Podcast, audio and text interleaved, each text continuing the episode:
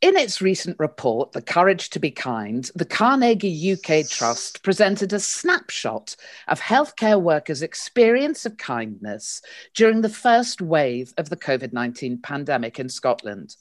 It drew interesting conclusions about the impact of kindness that many hope might be retained after the pandemic has passed. But it also raised a host of questions about what would need to be done to achieve a culture of kindness. And kindness in leadership is critical. I'm health journalist Pennie Taylor. I'm joined by Dr. Elizabeth Kelly, the GP who conducted the Carnegie UK Trust research. Elizabeth, it's one thing saying that kindness is a virtue that ought to be practiced, but when healthcare management is measured in financial break even and performance and meeting a government's targets, is it not just more unrealistic rhetoric? I think just let's let's take a little bit of pause. There is some really good stuff going on um, in Scotland, but also internationally around about kindness within the, the health and care service, but also kindness within leadership. In Scotland, we have the National Performance Framework. And if, if you haven't looked at it, look at it. Right at the centre is that we will treat everybody with kindness, dignity, and respect. Is it unrealistic to, to expect that? And I think there's lots of work now being done. And I would recommend the work that Carnegie UK Trust does about well-being generally, not just in, in health and social care. Looking at, at ways in which um, kindness within communities really enables um, greater autonomy, greater trust and support to do things differently, and creating space to tackling some of the inequalities that we face at the moment. But that takes strong leadership. Courage to be kind in leadership will require the space to have difficult conversations, Pennie. Difficult conversations that about the challenges, the challenges of our democracy, our aging population, um, our population um, with many different physical and emotional and, and mental illnesses going on. We have huge inequalities, and hasn't the pandemic really focused our thinking and thoughts around about inequalities, um, both in terms of but health, but also in terms of housing, in terms of poverty. Um, I think we need to be realistic about the challenges. Um, and kindness cannot be the panacea for all, but it is a way in which we can really open up conversations, not just within the healthcare, health and social care service, but within our society as well. We can't keep doing more of the same we need a new approach, Pennie. We need a new approach that recognizes the value of us as individuals, as part of, of being part of a community, being part of a community at work, and a society that actually values a different set of matrices that we've been living with. That's terribly interesting because you know people who perceive themselves as uh, realists, you know, perhaps having been shaped by the old realities, might say that kindness has no place in senior healthcare management. You know where the challenges are going to get harder and harder. We've got waiting lists to pick up as well as covid still raging at the time that we're talking do you think we need to recruit differently for kindness in leadership um, Yes, and I think again there's some work going on, Pennie, about values-based recruitment. Um, came out of um, some thinking about the individuals who are applying for and, and and being prepared for leadership roles. Um, and I think that that's been a, a shift that actually puts not just a, a, a, formal interview process into play, but also um, puts some role play in, puts some actually kind of engagement with people from um, from their workplace into the kind of the, the recruitment process. But I think it goes back even further than that. Um, let's think about how we train people. Um, let's think about how we, we welcome people into the service. You know, from that very time that you engage um, in applying for a job, how do we value people as individual and don't let the systems get in the way? I've heard of some heard some people recently who have applied for jobs, had an interview, being informed verbally that they were the preferred candidate, and having to wait four or six weeks to get any form of written confirmation. Leaves people in limbo.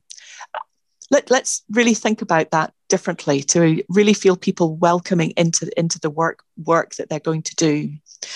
But also in terms of training, Pennie, I, I would say that um, now I, I, was trained many years ago, but a lot of it was about gaining knowledge, was about actually um, gaining the knowledge to do the job that I was trained for. Um, there was very little about who I was as a person and who I brought into that therapeutic space, whether it be an award, whether it be in a, a general practice setting, or whether it be around a table when I was chairing meetings.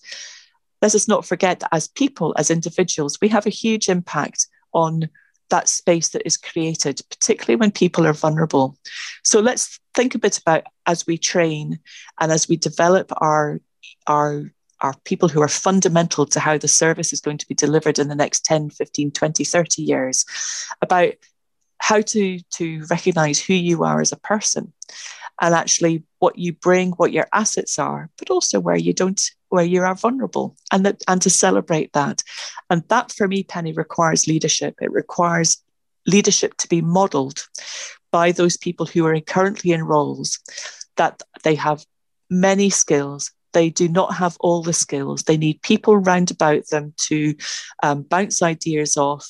And in my, I'll, I'll be quite open about me, I recognize I'm not a detail person. And I used to be really challenged when somebody, I had a what I thought was a great concept and a great idea. And someone would come in with three or four questions that I hadn't thought of because their thinking was different from mine.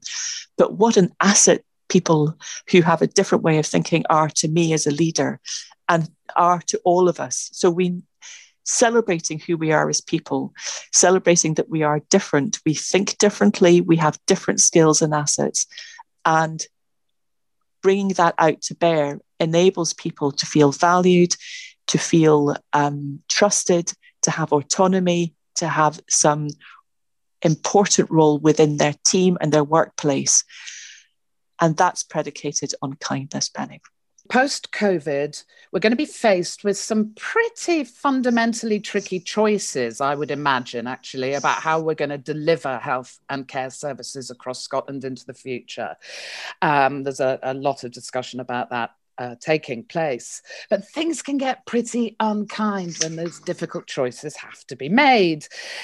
Do you think we can reframe the relationship between the general public, patients and others, and um, service providers to be a kind one under those circumstances?